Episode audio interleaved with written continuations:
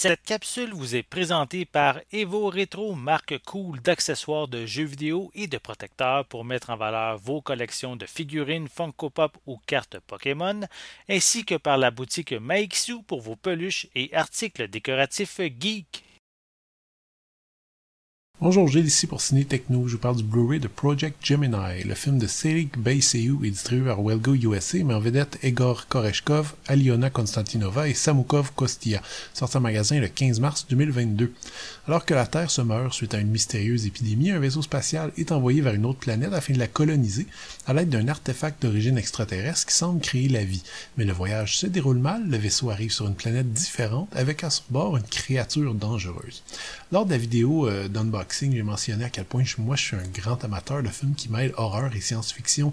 L'implacable néant de l'espace euh, et les corridors claustrophobiques d'un vaisseau spatial rendent l'angoisse et la peur toute naturelle, ce que le cinéma a bien compris depuis longtemps. Évidemment, le pilier du genre demeure le Alien de Ridley Scott, une sorte de perfection cinématographique qui a posé les bases visuelles de ce genre de film pour les décennies suivantes jusqu'à aujourd'hui. C'est donc sans surprise que ce Project Gemini s'inspire grandement d'Alien, mais ce qui étonne est probablement à quel point le ou les réalisateurs se sont inspirés inspiré de sa suite tardive Prometheus. Là où Alien était un film d'horreur pur et dur, Prometheus exploitait les codes de l'horreur pour les détourner vers des ambitions thématiques beaucoup plus vastes j'ai mentionné le ou les réalisateurs de Project Gemini, c'est que le film semble avoir eu une conception difficile. Le tournage a débuté en 2016 sous l'égide du réalisateur Vyacheslav Lisnevski.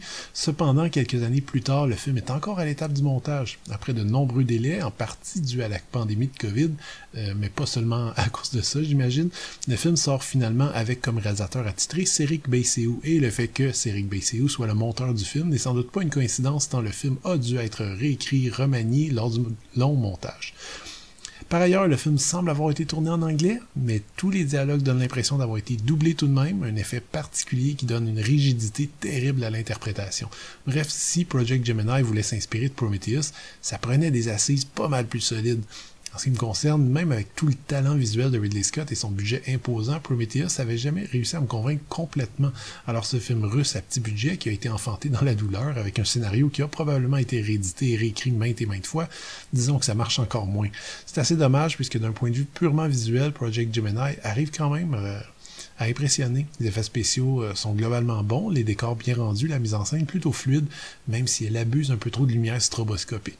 En fait, euh, si j'avais vu des images du film sans le son, j'aurais vraiment été épaté, ce qui explique d'ailleurs pourquoi les bandes annonces sont aussi efficaces, mais l'expérience est gâchée du moment que les premiers personnages commencent à parler, dialogue creux, affligeant, artificiel, quand ils ne versent pas carrément dans l'absurde. L'effet de pseudo-doublage achève vraiment de donner l'impression que le scénario a été traduit avec Google Translate. Si ce n'était que ça, ça pourrait donner un petit aspect charmant, mais hélas, le scénario n'arrive jamais à mêler tous ces éléments et se termine comme un film de science-fiction existentialiste vaseux, dans lequel un monstre se serait par hasard égaré pour aucune bonne raison. Bref, de belles images, c'est pas mal ce que je pourrais dire de positif de ce film. Le Blu-ray est présenté en 2.39 panoramique avec piste audio en anglais DTS HD 5.1 ou 2.0 avec sous-titres optionnels en anglais. Comme bonus, on trouve un petit making-of euh, disons, qui consiste en une euh, série de scènes tournées en coulisses sans narration pendant un peu moins de 4 minutes.